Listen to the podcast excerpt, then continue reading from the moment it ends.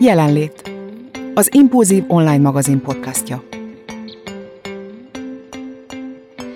Szeretettel köszöntök mindenkit, ez itt az Impulzív magazin jelenlét podcast adása. Én Gilik Panna vagyok, és a beszélgető partnereim Enzsel Adér és Vörös Isti. Sziasztok! Sziasztok! A mai adásunkban megpróbáljuk megfejteni a boldogság titkát. Hát sajnos nincs bevált csodaszer a boldog életre, viszont a Forbes magazin egyik cikkében pontokba szedték a boldog emberek tíz szokását, amik közül, ha párat megfogadunk, akkor már is közelebb léphetünk a boldogsághoz. De mielőtt ebbe belevágnánk, meg szeretném kérdezni tőletek, hogy hányos most a boldogságfaktorotok, hogyha nullától tízig kellene értékelni? A tíz a legboldogabb.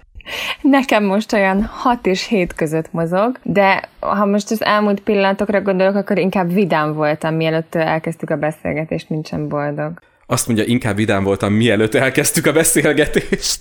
De, igen, nekem is az elmúlt pár perc is szépen fölhúzta ezt a, a péntek esti fáradtságból. Úgyhogy most olyan, én is a 7-8 között billegek. Uh-huh. Most tök jó. Én is a hetes, de azért jobb lenne a nyolcas lenne, de az a legnehezebb kérdés, hogy mitől érzitek magatokat boldognak? Vagy mi kell ahhoz, hogy boldogok legyetek, de ez adok egy kis segítséget, mert megnéztem, hogy a boldogság valójában nem más, mint a belső elégedettség és a pozitív hangulat állapota. És egyébként kutatók szerint a boldogságra való képesség részben genetikusan öröklődik, azonban részben mi is lehetünk rá hatással. Szóval mitől vagytok boldogok? Én hasonlót mondtam volna, mint amiket te mondtál. Inkább úgy mondanám, hogy ha jóban vagyok magammal, vagy hogy szeretem magamat. Nekem abból fakad a boldogság, hogyha így mindennel jóban vagyok. Ez tök jó, amit Adél mond, mert én egészen más oldalról közelítettem meg a dolgot. Nekem klasszikusan, amikor úgy rá eszmélek, vagy úgy rácsodálkozom, hogy én szerintem most boldog vagyok, vagy ez most egy ilyen tök boldog pillanat, azok tényleg ilyen, ilyen állapotok. Tehát ilyen pillanatnyi állapotok és hogy valószínűleg ugye ez a boldogság, de ezt ez a magammal harmóniában lenni, és akkor ennek a szellemében élni, szerintem ez nekem így, így tudatosan soha nem ment. Hát de csak a kérdés az, hogy milyen gyakran találod meg ezeket a boldogságpontokat. Ó, hát ez nagyon sok összetevős.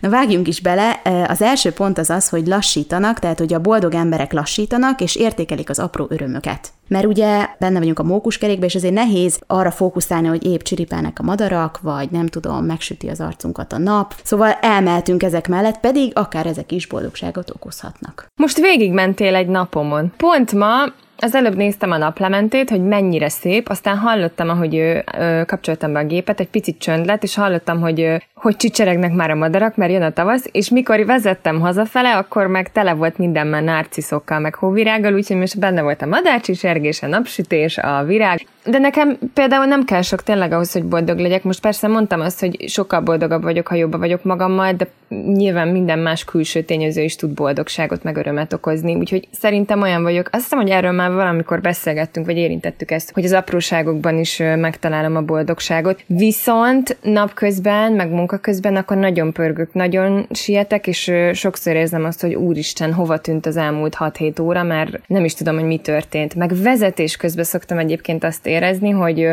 hogy egyszer csak ott vagyok a, a munkahelyemen, és hogy, ho, hogy 40 percet vezettem, és fogalmam sincs, hogy mi történt, ami kicsit veszélyes is, de azért ö, eddig nem történt semmi, de hogy, ö, hogy vannak olyan pillanatok, vagy fél órák is, amikor tényleg teljesen kikapcsolok, és pörgök, meg gondolkodom egyfajtában mindenen, és akkor nem tudom, hogy hova lett az az idő. Sokszor azt gondoljuk, hogy attól leszünk boldogabbak, hogy van autónk, hogy házat építünk, hogy nem tudom, kaptunk a párunktól egy csodás ékszer, és ez valójában pillanatnyi örömet okoz, de ezek gyorsan el elillannak. És ezért mondják azt a pszichológusok, hogy sokkal fontosabb az, hogy a napi szokásainkat formáljuk át, és ezekben az apró dolgokban találjuk meg az örömet, mert hogy ezek sokkal tovább tartanak, mint egy tárgy, amihez kötjük mondjuk a boldogságot. Ez mondjuk tök érdekes, hogy öröm egyenlő-e boldogság, vagy, vagy hogy az örömből következik-e a boldogság. Most pont ezen gondolkodtam, mert amikor az első kérdésen így agyalgattam, amit föltettél, akkor, akkor azon filoztam, hogy hallgattam aztán adélt, hogy ezek ilyen pillanatnyi örömforrások, vagy örömteli pillanatok el, amiket mondtam neked, vagy pedig azok tényleg boldog pillanatok. De szerintem a kettő között az öröm meg a boldogság között ilyen hullámos egyenlőségjel van, nem?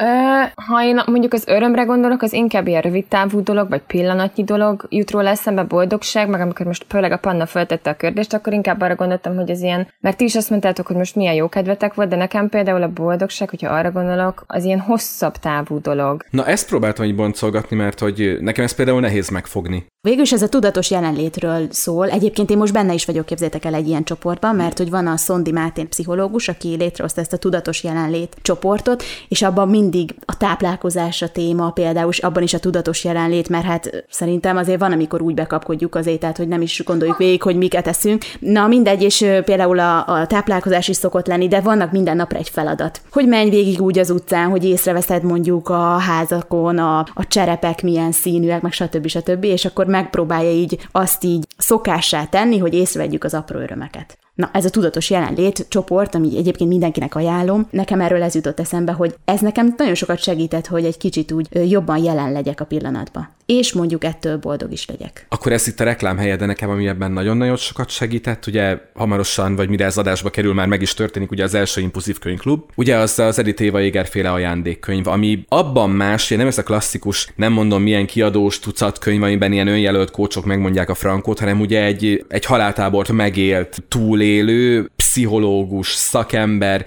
mesél tapasztalati úton élettörténeteket és életleckéket. Ugye ő Amerikában nagyon-nagyon fölkapott szakember lett, nagyon foglalkoztatott, és egy ilyen, ilyen nagyon-nagyon pozitív ember, ő építette föl ezt a könyvet, ami az Impulzív könyvklubban is szerepel, ezt az ajándékkönyvet úgy, hogy 12 életleckét tett bele, és mindegyiknek a végére tett egy ilyen kis finom feladatot, hogy mit tudom, hogy készíts egy ilyen pozitív-negatív listát az életedről, például meg hasonlók. Na, az nekem egy nagyon tanulságos olvasmányélmény, meg ilyen, ilyen életvezetési élmény is volt. Nem mondom, hogy elkezdtem csinálni, de megfogadtam, hogy egy még elővesztem a könyvet, tüzetesen átnézem, és például egy olvasmányélmény az, az nagyon sokat adott ahhoz, hogy, hogy ez a boldogság fogalom átértékelődjön, az az Edith Éva Éger féle könyv az ajándék. Hogy tényleg mennyi ajándék van az életünkben, amit annyira magától értetődőnek veszünk, és jó, hogyha egy kicsit így rá tudunk csodálkozni, hogy jé, ez van, és akkor, akkor már ugye az egész életet másképp szemléled. A második pont nagyon egyszerű, a boldog emberek rendszeresen edzenek. Ti hogy álltok az edzéssel? Hát hajrá, Dél!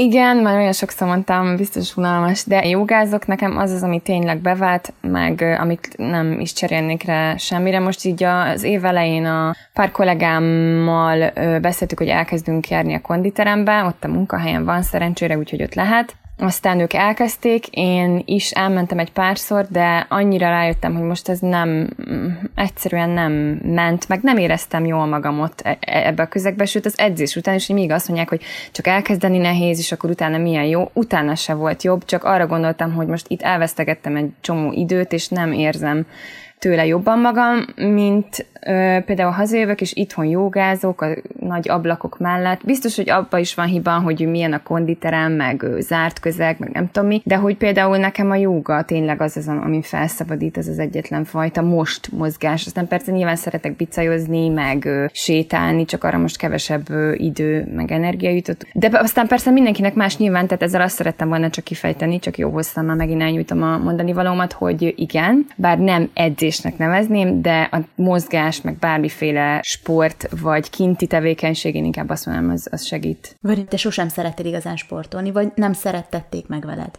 Hogy mondjam, indokolatlanul áramvonalas testem árulkodik arról, hogy én azért nem vagyok az a, az a fitness guru típus. Én tudom aggyal, hogy, hogy igenis kéne mozogni, én vastagon 100 fölöttről jöttem lefelé, amikor 18 éves voltam, én lépcsöztem úgy föl a génybe a bioszertárba, hogy minden lépésnél kattant egyet a térdem, az már az egészségtelen szint volt. Onnan sikerült visszajönni, de igen, az a gond, amit mondtál, hogy, hogy velem például nem szeretett érte meg semmi igazából gyerekkoromban a mozgást. Én a rajzolós gyerek voltam, én a szobában ülős gyerek voltam, én a tévénézős gyerek voltam, a zenehallgatós gyerek voltam, nem a pecázós, bringázós, bár biciklizni szerettem, de nem az a, az, a, az a kint lévő gyerek. Egyébként nekem a mozgás kifejezetten egy olyan dolog, nem tudom, van-e még ilyen embertípus hallgató között, remélem, hogy nem vagyok vele egyedül, akiben ilyen rossz érzés meg frusztrációt szül, hogy tudom, hogy kéne mozogni, de egyszerűen fáradt vagyok hozzá, nem keresek úgy lehetőséget rá, amikor megcsinálom, rohadt büszke vagyok magamra. Mit De jól tudom, is esik, nem? Tehát a stressz levet. Ha megcsinálom, jó esik, én otthon szoktam ilyen feladatokat csinálni, ilyen gyakorlatokat csinálni, de úgy vagyok fel, mint amikor próbáltam leszokni a dohányzásról, hogy én, én, én, én évekig szoktam le a dohányzásról, mert úgy rátreníroztam magam, hogy majd holnap, majd holnap, majd a hónap végén majd hasonlók, és nekem a mozgásra is így nagyon rá kell gyúrnom. Nem, ebben nem nincs az elemi igény, hogy hú, mozognom kell. Amikor úgy érzem, mint a 300 kilós lennék, meg minden tagom be lenne rozsdásodva, akkor neki durálom magam, és rájövök, hogy milyen jó, és tudatosítom magam, hogy mekkora hülye vagy, hogy te ezt nem csinálod, aztán utána megint így hagyom elúszni. Azt akartam kérdezni tőled, Veri, vagy szerettem volna kérdezni, hogy ö, mert nekem is voltak hasonló érzéseim, amikor mondjuk általános iskolás voltam, én a tesi órát nem is utáltam, hanem féltem tőle, mert mindig az volt bennem, hogy nem tudtam megcsinálni, amit a többiek. Mondjuk én nem voltam elhízva, vagy nem éreztem azt, amit te az előbb mondtál, vagy amiről meséltél, csak egyszerűen nem voltam olyan ügyes mondjuk, mint a többiek, és ezért volt bennem ilyen rossz érzés. Nem lehet, hogy ez megmarad benned? Hát a, a tesi óra az mindenképpen egy ilyen rossz reflex. Az biztos, hogy nagyon-nagyon nem szerettem a tesi órákat. A, mondjuk az első sport sikerélményem is a tesi órákhoz kötődik, amikor kimentünk a Kalocsán a sportpályára, a szabadtéri sportpályára focizni, és rájöttek, hogy ha beállítanak a kapuba, akkor én barom jó kapus tudok lenni. Nem azért, mert jól kapom el a labdát, hanem ugye nagy térfogatot foglalok el, tehát nehezebb berúgni a labdát mellettem. Mhm. és ezért én, én jó kapus tudok lenni, ezért volt némi foci sikerem, vagy sport sikerem az alkatomból fakadóan, de középsulira már rutinosabb voltam, mert ott már rájöttem, hogy, hogy létezik ilyen, hogy testnevelésből fölmentett, és hogyha ha ügyes vagy, akkor ezt el lehet érni. Most reméljük, hogy középsulisok nem hallgatják ezt a műsort, és nem fognak erre rájátszani, és nem én a Kedves rossz tanár úr! De, de igen, hát a rossz példa is példa, én rossz példa voltam. Pedig egyébként azt írja a cikk, mondjuk azért ezt egy kicsit kevésnek érzem, hogy a boldog emberek tudják, mennyire fontos, hogy, hogy folyamatosan sportoljon az ember, és elég csak 10 perc testedzés, mert hogy ez is már beindítja a biológiai pozitív folyamatokat. Hát szerintem ez egy picit több kell, de uh-huh. mindegy, szóval már egy kicsi is elég ahhoz, hogy valamit tegyünk azért, hogy boldognak érezzük magunkat. Meg kell találni azt a sportot, mert én sem szerettem Igen. a tesi órákat, ki nem állhattam őket, tehát szekrényugrás, meg ilyenek, tehát térdre estem úgy fájt, hogy el se tudom mondani, és még egyszer, és megint térdre, és már sípcsontomat nem is éreztem. Szóval nem voltam az ennyire szerencsétlen, de voltak, amik nem mentek, és kézilabdázni nagyon szerettem, na mindegy, nem is megyek részletesen bele, de nem szerettem sportolni, és sose szerettem sportolni, de mondjuk amikor rátaláltam a zumbára, az nekem egy olyan sport, ami, ami akkor éreztem azt, hogy na igen, most megérkeztem, és ezt örömmel csinálom. És nem úgy megyek, hogy fú, igen, sportolni kell, hanem azért megyek, mert élvezem. És képzeld el, hogy ez egyetem alatt jártam, és azóta már nem tudok, és otthon is zumbázok, és nagyon élvezem. Szóval szerintem, hogyha megtalálnád azt a sportot, ami, ami neked való, akkor lehet, hogy még örömödet is lelnéd benne. Én nem úgy Veri, tökre el tudlak képzelni zumbázni, szerintem ezt na- nagyon élvezni. És tudtam, hogy nevetni fogtok, pedig én ezt halál komolyan mondtam, hogy szerintem a Vöri imádná a zumbát. Én életemben egyszer zumbáztam, de azóta is szeretném. Tíz éve volt pont, hogy zumbáztam. Azóta is vágyom rá. Megvan az oroszlán király meséből, amikor a Timon meg a Pumbából, ugye a Mangusta Timon megpró- megpróbálja elterelni a hiénák figyelmét, és ilyen fűszonyába így rázza a seggét, és közben énekel. Na én pont olyan így néznék ki a zumbán, csak én nem a Timon, hanem a Pumba lennék. Na jó. Most elvettük a kedvet a sportolástól szerintem, de igenis fontos, nagyon fontos, úgyhogy mindenki sportoljon. Harmadik pont az nem más, mint az, hogy a boldog emberek másokra költenek, ezt nem úgy kell érteni feltétlen, hogy jótékonykodnak, hanem mondjuk meglepik a párjukat egy kis kedvességgel, egy olyan dologgal, amivel örömet tudnak okozni nekik. Szóval spontán ajándékozunk, mert hogy ugye, ha másokra költünk, az boldogabbá tesz minket is. Ezt mondja a kutatás, úgyhogy ezért kell ajándékozni. Vagyis hát nem kell, szerintem amikor szívből jön, akkor jó igazán ajándékozni, de hogy ez is egy örömforrás tehet. Abszolút egyetértek vele. Én nagyon szeretek ajándékozni, de azt hiszem, hogy ez karácsony környékén beszélek. Azt hiszem, hogy akkor is mondtam, hogy én nagyon szeretek ajándékozni, meg meglepetést okozni. Inkább meglepetést okozni. Látni azt, hogy a másik, a másik arcán azt a tiszta örömöt inkább akkor azt mondom. Azt én nagyon szeretem, de nem feltétlenül gondolom, hogy ehhez tényleg pénz kell. Hát egy levéllel is lehet, egy karácsonyi levéllel örömet okozni. Igen, vagy szülinapi képeslappal. Szerintem ez ilyen evidens. Az. Azon gondolkodtam közben, hogy van-e az ember ember életében általában egy olyan pillanat, amikor ez így átfordul, mert hát legyünk őszinték azért, amíg, amíg gyerekek vagyunk, addig az ünnepek az ajándékról szólnak. Tehát, hogy jön az ajándék, vajon mit kapok majd karácsonyra, megkapom-e azt a kedvenc kis mit, könyvet, vagy kis autót, vagy nem tudom micsodát. Nem tudom, hogy ti hogy vagytok vele, de, de szerintem előbb-utóbb mindenkinek ez így átbillen az életében, hogy oké, okay, tök jó kapni, jön a szülinapom, biztos meglepnek majd, de az igazi ajándék az, amikor jönnek hozzám a barátaim, meg a családom, az igazi ajándék az, amikor én készülök majd az ő és akkor kitalálom, tudom, hogy igen, mit szerezzek, mit fog majd szólni hozzá. Hát amikor az adni fontosabb lesz, mint a kapni. Igen, és ezen gondolkodom, hogy van-e ilyen pillanat az életben, vagy életkor. Hogyha bevon a szülő az ajándékozásba, más ajándékozásában, legalábbis én ezt láttam, hogy például édesanyám nagyon szeret meglepetést okozni, nekünk is, és, és amikor mondjuk a testvéremnek együtt találtuk ki, hogy mivel lepjük meg, akkor így mindig én is bevonódtam, és akkor én is vártam arra, hogy én kitaláljam, hogy a testvéremet mondjuk mivel lepjem meg, vagy édesapámat, vagy bárkit, és akkor így gyermekkorom óta ezekbe a meglepetésekbe én is bevonódok, és akkor ez így szépen átalakul. Nem, nem így van? Tehát a minta. Aha. Szerintem igen. Tehát, hogy nem egy pont, hogy most 18 éves leszek innentől kezdve, akkor már csak annak örülök, hogyha én adhatok. És szerintem a Panna most megfejtett valamit, mert ahogy visszagondoltam, pont azt jutott eszembe, hogy mióta együtt vagyok a párommal, ő tipikusan ilyen ember, hogy mind, szerintem ő világéletében adni jobban szeretett, mint kapni. És ahogy ezt a Panna kimondta, hirtelen összeállt bennem, hogy szerintem bennem is akkor kezdett így átfordulni, hogy mennyire baromi jó érzés adni, mennyivel jobb érzés adni, mint várni, hogy mit kapok. Amikor így láttam rajta, hogy, hogy készülget, kitalálja, úgy vizsgálgatja tapogatja, hogy mivel lepje meg a másikat. Tényleg?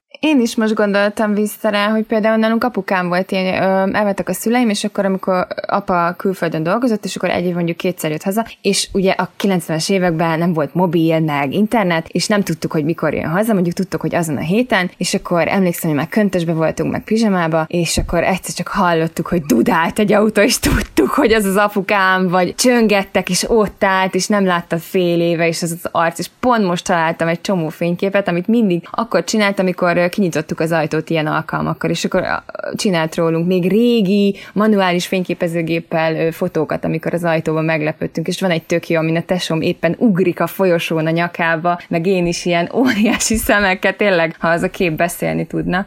Úgyhogy nekem is az jutott eszembe, hogy valószínűleg onnan vannak ezek bennem, hogy én is szoktam az ilyen hülyeségeket csinálni, meg a tesóm is. Úgyhogy ez biztos, hogy onnan jön, hát nyilván a szokásokat, amiket átvettünk a szüleinktől. Én a negyedik pontok tartom eddig a legérdekesebbnek, kíváncsi vagyok, hogy mit fogtok szólni hozzá, mert hogy az a negyedik pont, hogy megfelelő emberekkel veszik körbe magukat a boldog emberek. Hogy ez milyen fontos. Nem mindegy, hogy az ember kikkel veszi körül magukat, és azért, hogyha nem feltétlen boldog emberekkel, akkor azért nagyon le tudják húzni. Meg hát nem beszélve az energiavámpír emberekről, akik meg aztán, fú, feladják a leckét. Szerintem Igen. boldog emberek is le tudnak húzni, mert hogy nincs két ember, aki, aki, aki ugyanúgy rezeg, és szerintem boldog ember is simán le tud úgy húzni, attól, hogy egyszerűen más fordulat számon pörög, mint te, és nem rád ragasztja a boldogságot, hanem ahogy mondtad, inkább ilyen energiavámpérként működik. És ezt nem a legnehezebb megtanulni fölismerni, anélkül, hogy valaki ezt kimondaná neked, és kezelni az életedben, mert ezt tényleg lehet kezelni. Mert oké, okay, egy munkahelyen betesznek egy közösségbe, és ott vagy, de ott már, amikor dolgozó ember vagy, szerintem már vagy annyira életfelnőtt, hogy a tudatoddal úgymond be tudsz csukni kapukat, ajtókat, meg ki tudsz nyitni ajtókat abba az irányba, amerre szeretnél. Hogy hol kell becsukni azt az ajtót, mert tudod, hogy ez nincs rádióhatással, mert érzed, hogy ez nincs rádióhatással, és hol kell hagyni, hogy jöjjön befelé az impulzus. Én egy ideig küzdök. Nekem volt egy olyan ismerő, ismerősöm, akit én nagyon-nagyon kedveltem és szerettem, és tartottuk a kapcsolatot, és üzenetben váltottunk így havonta egyszer egy-egy üzenetet. És amikor tudjátok, az ötödik üzenetváltásunk, tehát fél év majd eltelt, és egy pozitív gondolata nem volt, tehát a hogy vagy kérdése, ami persze nem mindig boldog az ember, persze mondja el, hogyha van valami, ami bántja a szívét, de amikor már fél éven keresztül semmi, semmit nem tudott mondani, és tehát én ezt segítek, ó, én majd megmentem őt, hát én nem szeretném, hogy ilyen letargiába lenne, tudod, és akkor mondtam neki, hogy mit, hogy kellene csinálni, hogy jobb kedve legyen, és egy idő után elfogyott a türelmem. Szóval most sajnos már nem is tartjuk a kapcsolatot. Ha én ráírnék, akkor tudom, hogy válaszolna, és szegénygenek biztos, hogy megint lenne valami baja, mert eddig még nem volt olyan, hogy nincs, pedig egyébként egy tök jó lelkű emberke, de hogy hát úgy elkeserített, hogy hogy lehet ilyen, hogy valaki mindig rossz kedvű, és mindig van valami baja. Szóval szerintem nagyon fontos, hogy az ember azért hát pozitív emberekkel vegye körbe magát. De megúszhatatlan, hogy legyen például olyan barátnője, aki mondjuk folyamatosan negatív. Szerintem ez már nem, egy bizonyos kor fölött ez nem megúszhatatlan, nem tudom, Adél, te hogy vagy veled, de szerintem egy bizonyos kor fölött a, az embernek egyszerűen, ahogy mondtad, ez egy fontos pont. És én itt egyébként nagyjából abba is tudnám hagyni a műsort, mert hogy, mert hogy ez az alfája, meg az omegája a környezet, ami körbevesz téged. És ha bekerülsz egy olyan környezetbe, ahol vannak is mondjuk ki mérgező emberek, mert ezt mérgező embernek szokták talán hívni, akik nem jó hatással vannak rád. Egyszerűen vagy próbáld meg tudatosan leválasztani magadat róluk, vagy, vagy keresd meg a nem mérgező embereket a környezetben, mert biztos, hogy azok is vannak. De de egy idő után eljön az a pont az életedben, amikor, amikor ez kőkeményen választás kérdése, és nem mondhatod azt, hogy lehúznak az emberek magam körül, mert nem engedheted meg ezt a luxust magadnak, mert elmegy melletted az életed, és nem hagyhatod, hogy ilyen dolog, amire van ráhatásod, az a ráhatásod nélkül történjen meg, nem? Abszolút egyetértek. Nekem mondjuk elég sokáig tartott, mire rájöttem, hogy vannak olyan emberek, akik lehúznak, meg hogy mm. sokszor amiatt van rossz kedvem. Én ma már csak ott hagyom őket. Tehát én van, akivel napi kapcsolatban vagyok, ugye munka miatt is, és ha elkezdik, a szó szerint azt mondtad, hogy becsukom az ajtót, de én szó szerint úgy szoktam, hogy kinyitom az ajtót, és szépen magam mögött becsukom, és hadd mondja. Tehát én ott szoktam hagyni. És akkor még egy kicsit hümmögök, hogyha elkezd panaszkodni, de több ilyen is van, több ilyen ember is van, és akkor szépen kimegyek, mit tudom, mondok valamit, hogy mindjárt jövök, vagy nem tudom mi, és akkor elmegyek. Hadd gyűnyögje ki magát, a négy falnak, meg nem tudom, én nem vagyok rá kíváncsi, meg tényleg annyiszor észreveszem, hogy lehúz, és egyszerűen csak ott szoktam hagyni az ilyen embereket. Persze van, amikor nem lehet. Hát azért de, meg lehet találni ö, a módját. Igen, tehát mit tudom, én mondjuk a munkám közben nem szoktam felállni, és azt mondani, hogy figyeljetek, ha én most kicsit kimegyek, mert nagyon negatív a közeg. Tehát ezt a tanítványaimmal például nem tehetem meg, pedig ö, biztos, hogy van ilyen. De fordítva is azért merem ezt ilyen magabiztosan mondani, mert fordítva is szokott lenni, és van olyan, amikor én is is érzem, hogy nagyon-nagyon nem vagyok jó társaság, viszont én ilyenkor azt választom inkább, hogy nem beszélek emberekkel, és inkább megyek, nem is kontaktolok velük. Szerencsére ezt is megtehetem, főleg most, hogy ugye korlátozások is vannak, úgyhogy, úgyhogy én is magamtól ezt megkövetelem, és olyankor tényleg nem szoktam emberekkel kommunikálni, mert tudom, hogy nagyon rossz hatással lennénk egymás, vagy nyilván először én, és ezt nem akarom, hogy, hogy így maradjak meg a fejükben, meg aztán nyilván ők se keresnék a társaságomat, hogyha folyton ezzel traktálnám őket, és ez nem azt jelenti, hogy például mondjuk a barát barátaimmal nem osztom meg, hogyha a mélyponton vagyok, de vannak azok az emberek, akiket tudatosan ilyenkor elkerülök én is, hogy ne az legyen, hogy csak azt látják, hogy negatív vagyok. De egyébként a legtöbb ember, aki, aki közelebb áll hozzám, ők ezt tudják is, hogy na, és akkor három-négy nap után mondják, hogy igen, láttam, tudom, és akkor utána jót röhögünk. Ez jó pontja a beszélgetésnek, mert amit eddig mi elméletben elmondtunk, annak Adél megadta a megvalósítási módját. Uh-huh. Egyébként beugrott a, ha már impulzív, és akkor legyen egy kis önreklám is ismét a, a műsorban. Kepes András, volt nálunk Kepes András, igaz lélekmelegítőn, a legutóbbi könyve. Boldog Mivel hülye és mind... az okos depressziós? Mond, mond csak... Boldog hülye és az okos depressziós? Így van. Pont így a podcast előtt a Kepessel néztem interjút, mert amikor, amikor mondta, hogy a boldogságról fogunk beszélgetni, beugrott ennek a könyvnek a címe, rákerestem, és ugye ő is egy Popper Péter gondolatot vett át ebben a könyvben, Ugye amikor azt mondja Popper, hogy, hogy abban a korban élünk, amikor az intelligens ember depressziós, a hülye meg nagyon boldog. És így belegondoltam, hogy tök jó az alapgondolat, egy kicsit demagóg, egy kicsit nagyon demagóg, de pont attól jó, ugye, hogy megosztó. uh-huh. De hogy, hogy ez itt teljesen rendben van, és nem arról van szó, hogy mi most itt kócskodunk, hogy a boldogság, meg ez a sikerfét is, meg örömfét is, hanem itt arról van szó, hogy, hogy mérgező embertípusról beszéltünk, és tök normális az, hogy boldogtalan pillanataid vannak, tök normális az, hogy lent vagy, tök normális az, hogy valakinek sírni kell a vállán, tök normális az, hogy, hogy azt mondod, hogy ma nem akarok embert látni, csak hogy, hogy ez ne legyen egy ilyen konstans dolog. Csak ennyi volt az elmúlt pár percnek a suta tanulsága.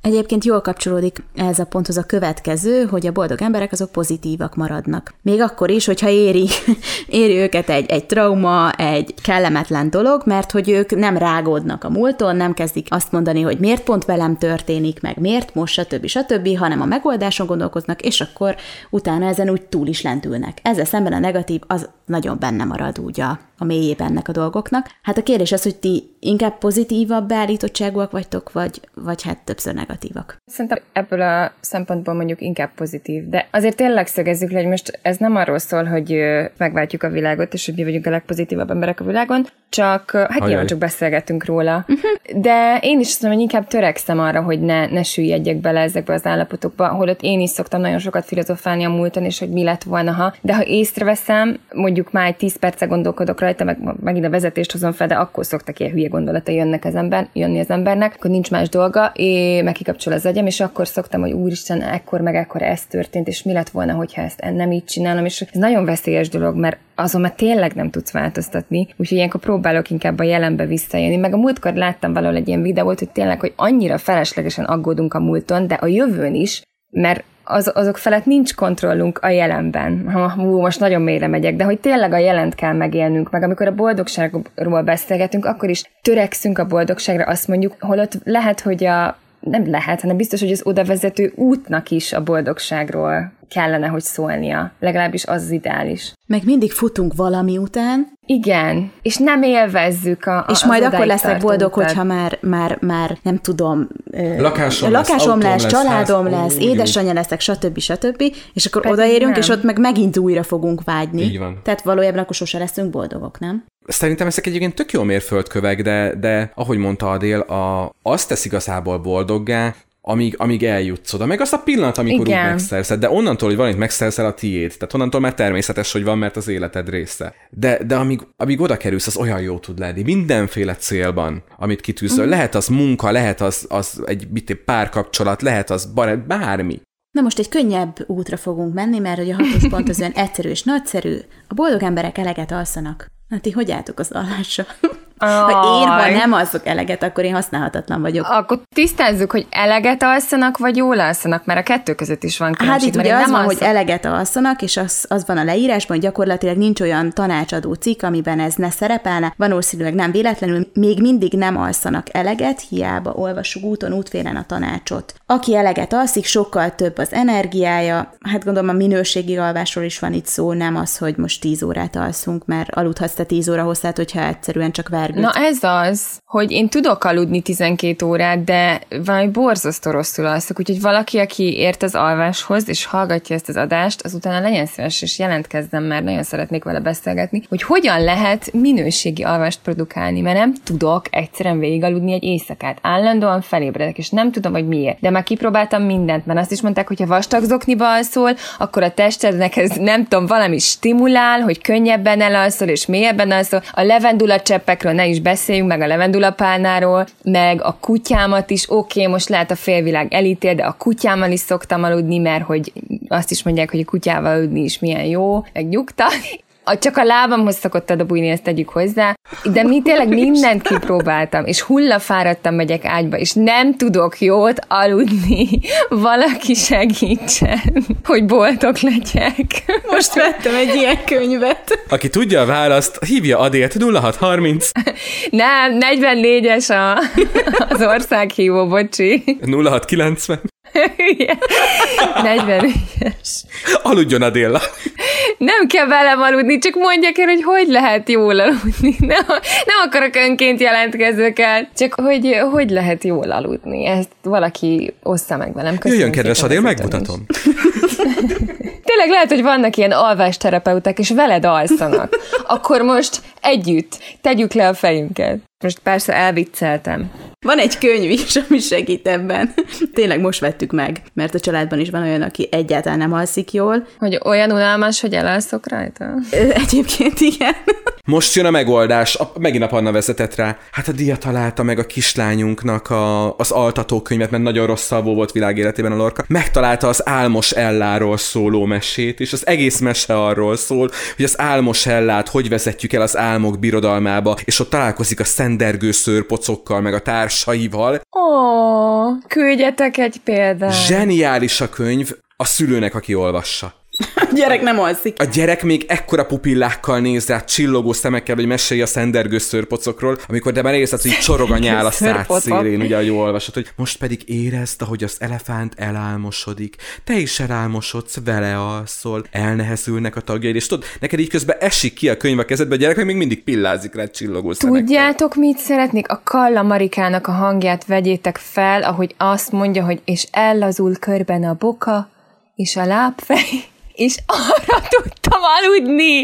Esküszöm, olyan jót nem aludtam, mint akkor. Ellazulnak a lábujjak. Ez egy kb. 15 évvel ezelőtti jogaóra emléke, amikor elvittek egy jogaórára, és ott volt a végén ez a relaxáció, és emlékszem, hogy az összes anyuka horkolt, de én is. Én így tanultam Magnó kazettáról agykontrollozni. Tehát én 90 perces kazi egyik oldalán volt az egész, az 45 perc, és így a harmadik percnél tovább soha nem jutottam, és mindig arra kértem, hogy így kattan a Magnó a végén, mikor lejár a kazi. Aha, de egy jogában is van egyébként ilyen relaxáció, amit most csinálok a végén. Ö, ott is volt, hogy elaludtam. Na mindegy, ez nem az éjszakai alvás, én akkor ezt befejeztem. Majd csinálunk olyan adást, tippeket fogunk neked adni, hogy hogy aludj jobban. Ő még van ezer pontunk. Hetes, azt mi folyamatosan a jelenlét podcastben is gyakoroljuk, mert ugye fontosak a mély beszélgetések. Én legalábbis igyekszünk. Hát szerintem ez nagyon nincs is hozzáfűzni valónk, nem? Tehát fontos az, hogy azért csacsogjunk az ismerőseinkkel, meg barátainkkal, de szükség van arra, hogy mély beszélgetéseink is legyenek. Receptre írnám föl egyébként uh-huh. azt, amit mi csinálunk itt, mert nekem ez nagyon sokat segített, és hogyha nem is podcastet csinálnak most a hallgatók, vagy az olvasók, vagy bárki, aki hallgat minket,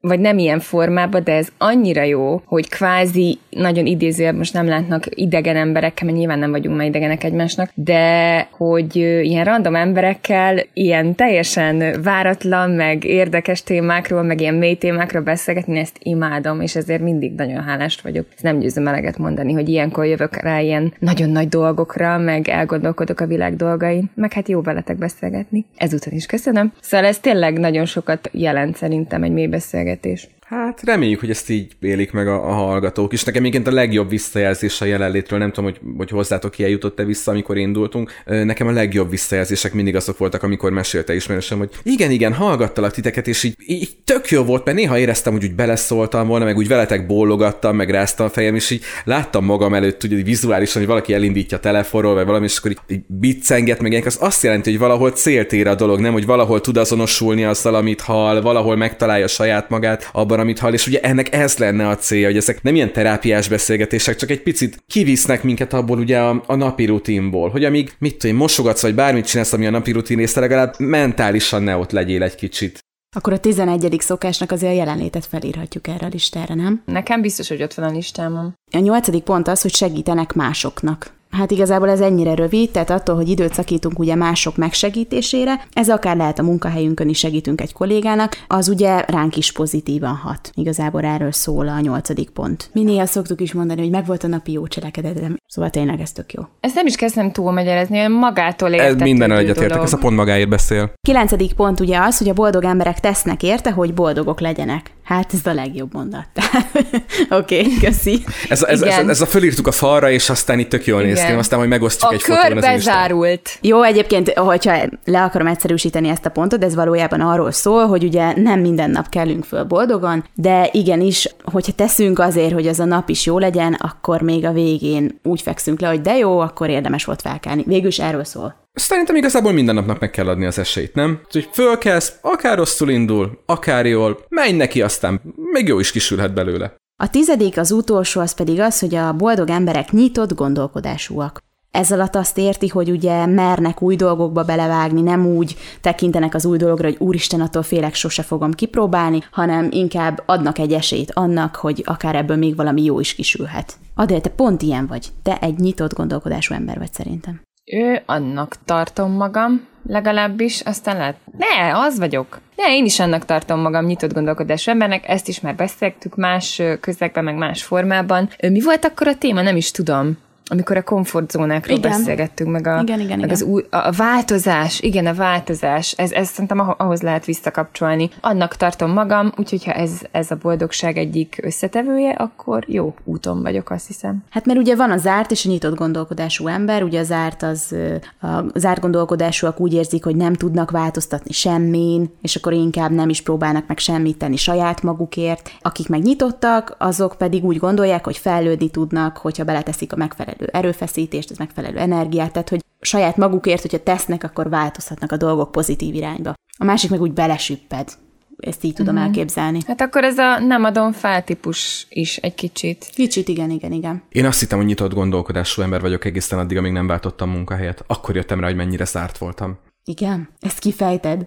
Nagyon-nagyon szerettem azt, amit csináltam. Ugye korábbi adásokban elmondtam, ez nem titok, én ugye korábban itt Karocsán a rádióban dolgoztam, az volt egyébként az első munkahelyem, és 12 évet húztam ott le, és amikor felvillant a váltás lehetősége az agyamban, eljött az a pont, ugye 12 év után, amikor már úgy gondolkozol rajta, hogy valamit csinálni kéne, de egy, alapvetően szereted, amit csinálsz. Kettő, ugye ott van az a Pavlovi reflex, hogy ö, megélhetés, fix bevétel, tudom, hogy ez mivel jár, még ha rossz is, tudom, hogy mik az árnyoldalai, tudom, hogy tudom kezelni, és a többi. És ezek belehelyeznek egy olyan hamis komfortzónába, ugye Adél gondolatára visszacsatolva, pont ő mondta ki ezt az élet a komfortzónán kívül kezdődik mondatot abban a bizonyos adásban, amit említett. Akkor jöttem rá, hogy ez, ez mennyire így van, amikor megszületett a döntés, nagyon támogató közeg kellett hozzá egyébként, tehát nem voltam magamban elég hozzá, nagyon támogató közeg kellett hozzá családom, édesanyám részéről, párom részéről, és amikor azt volt, hogy oké, okay, fel kell mondani, és el kell indulni az új helyen, és konkrétan a, bocsánat, a hányásig hergelt az ideg, mert akkor jött ez pszichésen mekkora nyomás rajtad, hogy fizikai tüneteket produkáltál tőle. Én mondtam a páromnak, hogy megtudtam, hogy milyen az éjszakai pánikroham, tehát egy ilyen elalvás előtti állapotban. És akkor jössz rá, hogy, hogy mennyire nem vagy nyitott ember. Hogy te azt gondolod, hogy te nyitott vagy, te tök jól élsz bele a világba, találkozol egy csomó emberrel, minden nap más csinálsz, mert színes a munkád, de ugyanakkor mennyire bele tudsz szűkülni a saját kis világodba, amíg tényleg abból nem, nem lépsz, vagy nem ugrasz egy nagyot. És nekem ebben ez egy marha pillanat volt az életemben. Hogy jelentkeztem elkezdtem máshova, azóta azt csinálom, nagyon élvezem, nem gondoltam, hogy ilyen lesz, nagyon nehéznek gondoltam. Az első hónapban még napi szinten eszembe jutott, visszakönyörgöm magam a régi munkahelyemre, és, és nem, most meg azt mondom, hogy nem hoztam az utóbbi időben jobb döntést. Pedig azt hittem, hogy milyen rohadt nyitott vagyok. Azt hittem, hogy mennyire nyitott ember vagyok. És kellett hozzá egy hatalmas változás, hogy, hogy bebizonyítsa, hogy nem. És szerintem rengetegen járunk ebben a cipőben, hogy azt gondolnád azért, mert minden nap úgy el vagy, ugye ez talán így, nem tudom, most nem akarok ilyen világ megváltó dolgokat mondani, de szerintem ez így a, a rákfenéje a, a 21. századi mindennapoknak, hogy úgy el vagyok, nem? És Igen. gondolj bele, hogy mondjuk így, mit tudom, 70-80-90 évesen, amikor, amikor az órád úgy, úgy üt, akkor, akkor mire lesz elég ez az úgy el voltam? Uh-huh. Érdekes, amit mondasz, meg ugye azt is uh, sokszor uh, olvassa az ember, vagy lehet hallani ezt, hogy ugye minden napodat úgy éld meg, mintha ez lenne az utolsó, ami kicsit morbid, ha belegondolsz. Mondhatnám akkor azt, hogy figyeljetek, többet nem megyek dolgozni, mert nekem azt mondták, hogy minden napomat úgy éljem meg, mint ez lenne az utolsó. Hát nyilván mennék bungee jumpingozni, meg nem tudom. Íme nyitott gondolkodás. Mit tudom én mit csinálni, mennék a családomhoz. Szóval azért vannak ilyen extrém verziói is ennek, amikor persze arra, de tehát arra buzdítanak, hogy minden napot spontán legyen, és tök pozitív legyél, meg hogy ha ma meghalnál, akkor most milyen szomorú lennél, hogy 8 órát dolgoztál, aztán hazamentél, vacsorát főztél, és lefeküdtél aludni. De ez meg egy rutinnak a része, tehát itt minden mindennel összefügg, tehát a boldogsághoz például, mondjuk erről nem beszéltünk szerintem, de, de úgy gondolom, hogy a rutin is fontos sok embernek a boldogsághoz, meg azt sem lehet elhanyagolni, hogy annak milyen nagy jelentősége van, és akkor itt most ugye gondolhatunk arra, hogy minden nap elmész dolgozni, és persze tök jó, hogy váltasz egy idő után. Én például ezért szerintem inkább azt mondanám, hogy mivel volt bátorságod váltani, Vöri, én nem mondanám, hogy mit mondtál magadra, hogy ezáltal milyen hogy nem vagy nyitott gondolkodású, szerintem meg pont, hogy azt bizonyítottad be ezzel. Nem, mint hogyha bizonyítanod kellett volna bármit is, de szerintem nem vagy zárt gondolkodású, legalább én nem, én nem, legalábbis én nem annak látlak, vagy érezlek. Én akkor annak éreztem magam. Uh-huh. Hát lehet, hogy akkor abban a pillanatban, de hát amint túl voltál ezen a, az átmeneti időszakon, szerintem bebizonyítottad, hogy, hogy miért csináltad ezt az egészet, hogy miért döntöttél így. De mindegy, ez meg most nem is oda tartozik. Fogalmam sincs, hogy miről beszéltem. De tök jó volt. És egyébként végigjutottunk a 10 ponton. Szóval mi a véleményetek? Melyik az a pont, amiben mondjuk szerintetek ti fejlődhetnétek, amiben kaptatok mondjuk egy plusz dolgot, hogy hoppá, erre is oda kellene figyelni? Vagy úgy is kérdezhetném, hogy mit adott ez a podcast nektek? Boldogságforrás. Jaj, de jó.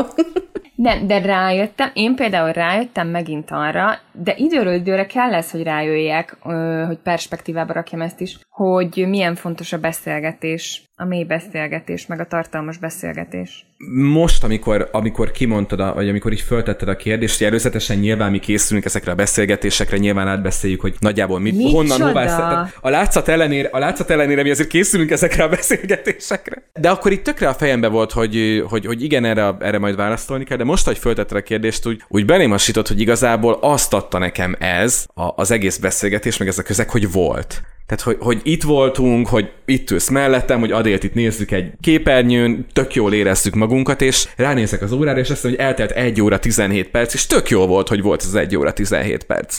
Nekem ebben a pillanatban nincs is szükségem többre, úgy érzem. Péntek este 20 óra 17-kor így hátradőlhetek, hogy ez tök jó volt. Pannus, neked? Én nekem minden adás egyébként olyan, hogy hát főleg, hogyha jól is megy az adás, de hogy, hogy amikor úgy, úgy nagyon Hát amikor bele tudunk menni, és a mélyébe tudunk menni a dolgoknak, persze nagyon szeretek vidámkodni is, meg tök jók a vidám pillanatok is, de amikor úgy bele tudunk menni a mélyébe, az, az nekem olyan, az, az engem boldogsággal tölt el. Én örültem, hogy ezzel foglalkoztattam, mert azért én is néha úgy, főleg ez a február, azért nem tudom, nekem ez egy kicsit nehéz volt, de én, én ahogy így beszélgettem az emberekkel, elég, elég sokan úgy, úgy egy kicsit szürkének láttuk ezt a hónapot, és azért valljuk őszintén, és ez benne van az egyik pontban, hogy bármennyire is pozitívak vagyunk, azért minden nap nem kell föl az ember úgy, hogy na most megváltom a világot, és nekem is most egy pár nap olyan volt, hogy így rájöttem, hogy igazából semmit sem fogok csinálni körülbelül, aminek haszna lesz. Persze megcsináltam a feladataimat, de hát tényleg nem váltotta meg a világot. Szóval elkezdtem ezzel foglalkozni, és úgy pozitívabb lettem. Azt éreztem. Szóval nekem a skálán egyel feljebb ment a boldogság szinten. Már csak ettől az adástól, meg attól, hogy ezzel egyáltalán foglalkoztam, és rájöttem, hogy nem kell itt nagy dolgokról álmodozni, meg, meg gondolni arról, hogy még hova nem jutottam el, már mint így mondjuk a karrierembe, hanem inkább a jelen pillanatot kellene valahogy értékelni. És akkor így most már a március boldogan kezdem vége ennek a februári letargiának. A dél neked kúszott-e feljebb a tízes skálán? Igen. Most, hogy végigmentünk ennyi mindenen, tudatosítottam magamban, hogy végül egy boldog ember vagyok. Úgyhogy most olyan hét és fél nyolcat adnék magamnak. Na, Böri. Én most a 7-8-ról fölugrottam 9-re, és igazából csak azért nem 10, mert tudom, hogy ezzel a másfél órás anyaggal nekem kell majd dolgoznom a végén, de egyébként meg tök jól érzem magam, és teljesen jó volt ez a beszélgetés. Remélem, hogy a hallgatóknak is a boldogság szintjük emelkedett ettől a podcasttől, úgyhogy köszönöm, hogy jelen voltunk, jelen voltatok velünk, találkozunk két hét múlva egy újabb jelenlét podcasttel. Sziasztok! Sziasztok! Köszönjük, hogy jelen voltál. Keresd az Impulzív online magazin podcastját az ismert csatornákon, a Spotify-on, a Soundcloud-on és az Apple podcastok között, valamint az impulzívmagazin.hu weboldalon. Tarts velünk legközelebb!